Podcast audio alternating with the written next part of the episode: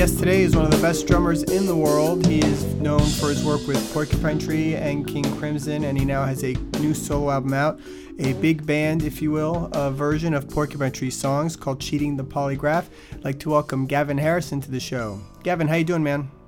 Yeah, good, very good. So, uh, what are we about five hours difference? Are you in London? I guess. Yep, it's half past nine in the evening. Okay, well, sorry to take up your evening. That's all right. I really appreciate it, man. So you have the new album out called Cheating the Polygraph, which I definitely want to get to. But uh, I wanted to know what's been going on for you this past week since the album came out, and, and what are you up to now? Well, you know, I've been working at home. I'm working on some other projects at the moment, and I'm getting ready for, you know, more rehearsals with King Crimson. There never seems to be five minutes of peace. yeah, well, I wanted to talk about that. I mean, you're one of the busiest musicians around. I always knew you did a lot of session work, but I was looking over some stuff you've done on the internet, and it's like hundreds of different things. So, uh, how do you keep track of everything you're doing and, and everything you've done? Well, everything I've done is on the internet, on my website. But um, you know, it might appear that way, but yeah, there's there's definitely lots of times where I'm not working, at least working on projects or let's say earning money. But every day is a work day for me in terms of practicing the drums and you know creating new musical ideas, shall we say? Yeah. Um, yeah, there's there's some years where I do a lot of albums. There's some years where I do just one or two. You know, uh, depends what the projects are, or if I want to be involved in them, or how complex the or time-consuming the tours are. You know, um, with King Crimson, I'm going to be busy for probably best part of six months this year. Wow. And uh, those gigs must be a blast. I mean, um, uh, are you guys playing everything from from the catalog? Is that sort of open to to what you guys are doing? Yeah, we choose from you know right from the first record right up till um, whatever the last one was. Jakszyk, Fripp, and Collins is probably, although it wasn't, um, you know, a King Crimson album, that was the last record that um, we actually play some material from. Oh, very cool. You've become a, a very well known drummer. I mean, that's not something that happens to a lot of drummers necessarily, especially when they do, you know, this kind of music. There's, there's sort of kind of a handful that are sort of household names. And I think you've you've fallen in there. Are you surprised by that? Is that what you what you thought it would be when you started drumming all those years ago? Because drummers um, often are in the back. You know what I mean?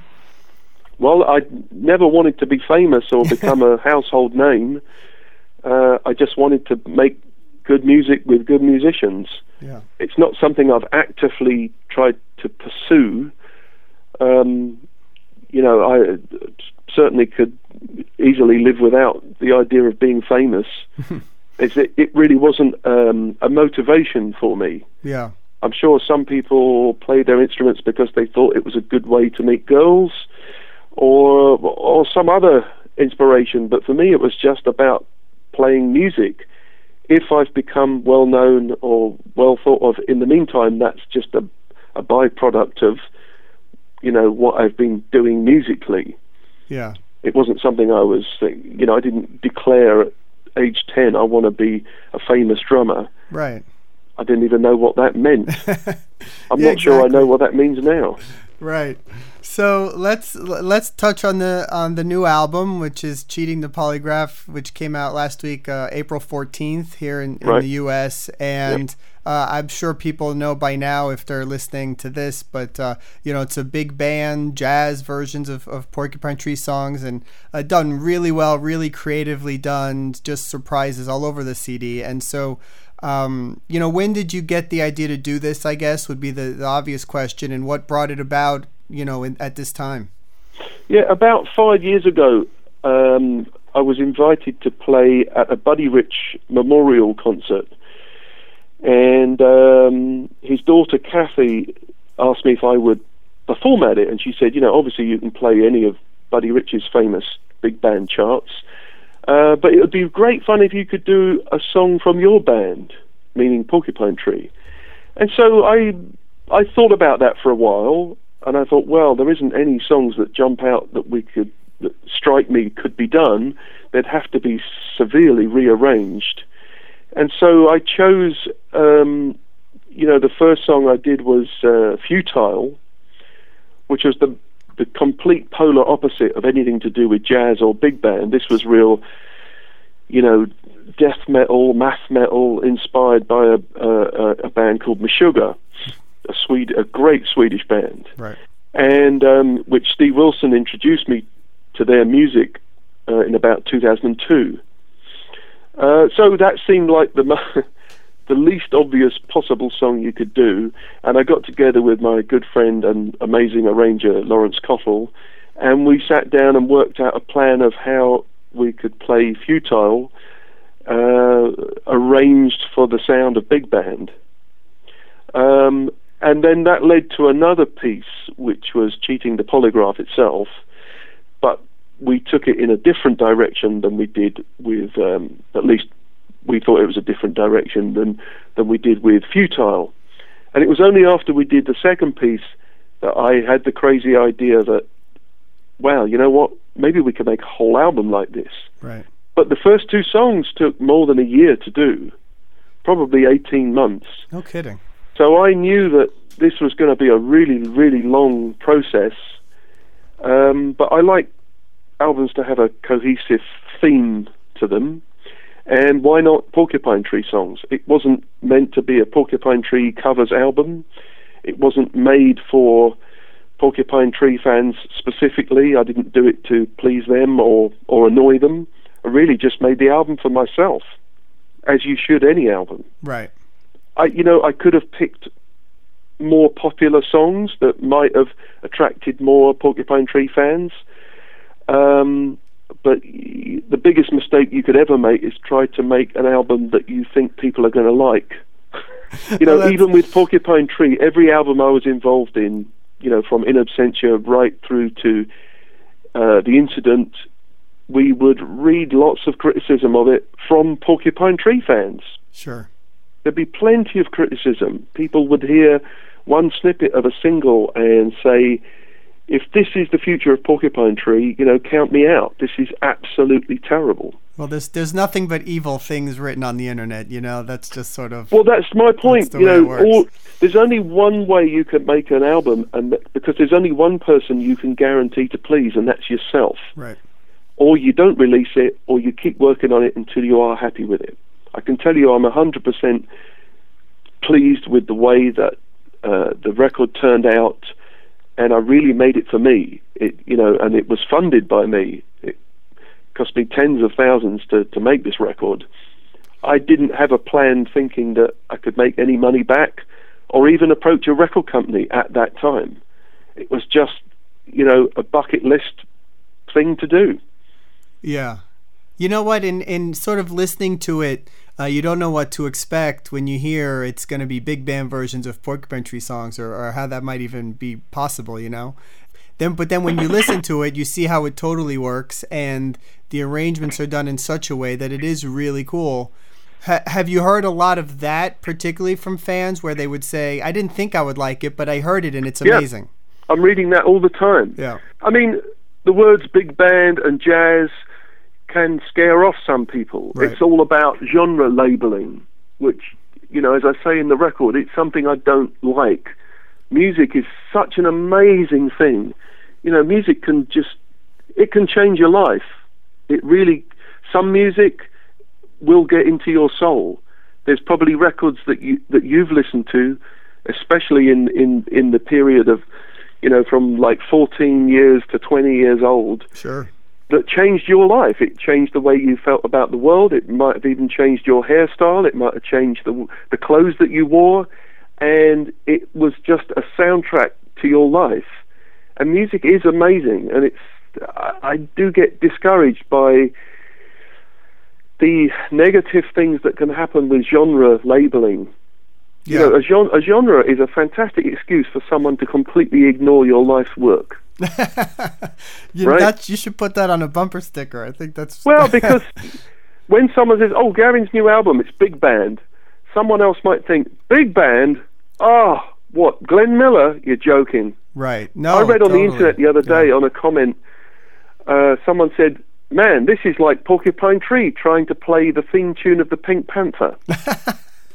now, this might be the only little bit of jazz this guy has ever heard. Right. Is the theme tune of the Pink Panther. So he thinks that all jazz must sound like that. That's too. You know, funny. you, you, you're really showing your naivety yeah. if you think this is Porcupine Tree playing the Pink Panther. um, so, you know, it shows up a lot of prejudice, I think, and it shows um, really how open minded you are. Right. You know, if uh, the labeling of jazz or big band scares some people off, I don't really think it sounds very big band that much myself anyway. I don't think of music in those kind of parameters, you know. Right. It's tough for a newer generation of, of listeners because I think Porcupine Tree and even yourself, you still have a of a, a younger audience. Uh, you know, um, that uh, like you said, might not have listened to jazz ever.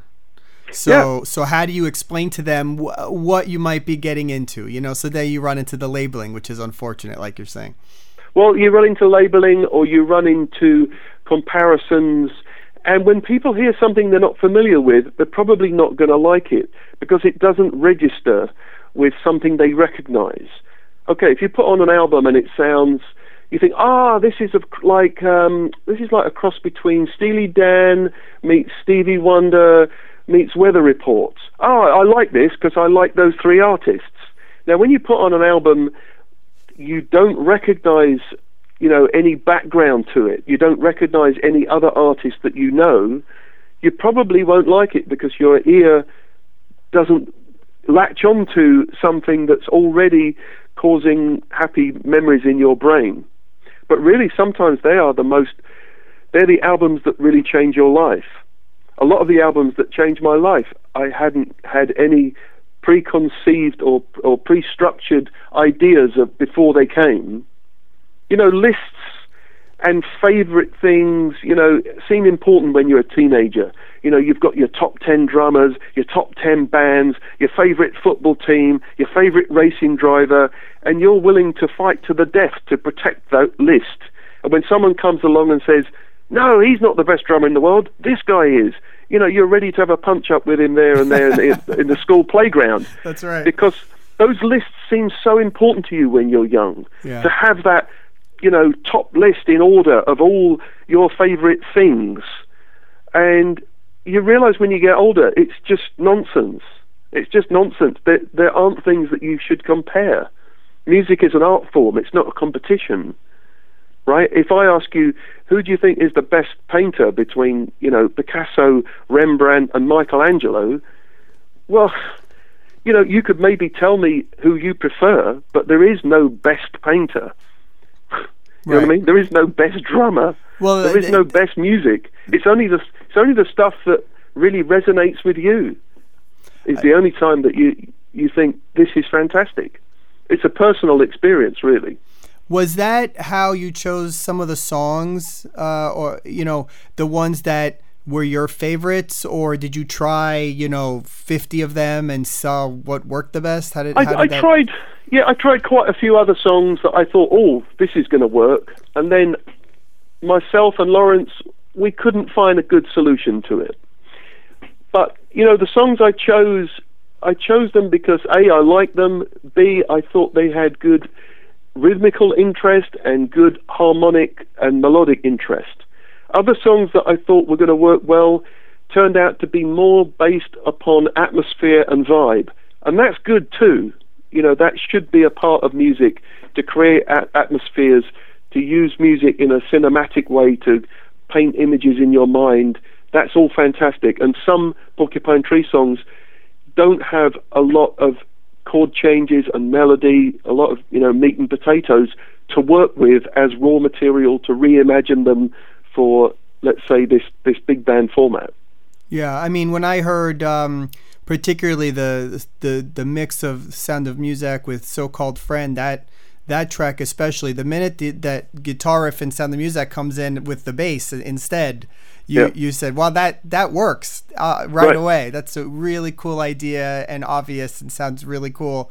And then there's other ones where are songs that uh, didn't even have drums, like Heart Attack and a lay-by that you do something with that is a complete surprise, but also works. So yeah. it's interesting how that happened.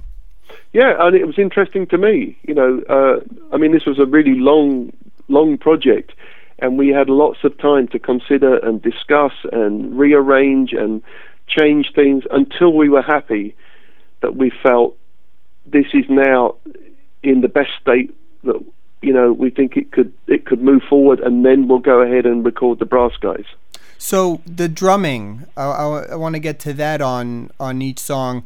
Did you sort of uh, was it more challenging for you to play the songs this way? Did you have to forget how they were before? Sort of, you know what I mean? Well, not forget, but you know, obviously I know the originals very well and have played them many times. So mm, all the songs began from a drum point of view. I would uh, start improvising on the drums, and I was thinking about certain songs to see if they could work, and I was singing bass lines and melodies to myself as I was finding new rhythmical ideas and new rhythmical ways to navigate the songs. And then when I felt I'd arrived at a tempo and a groove and a, and a direction from a drum point of view, I would record those drums, and then I would quite often pick up a microphone and sing the bass lines and the melody along hmm. to give Laurence an idea of how I imagine the bass line fitting this drum rhythm, or how the melody could be brought in over this drum rhythm. And that's the starting point of all the songs were the drum tracks. Now, once we started arranging, uh, once Laurence started arranging, you know, the melodies and the chords, I would go to his studio and we would discuss. You know, at that point, it was all on keyboards with fake brass sounds, which sounded terrible, but right. enough enough that we could hear where it was going.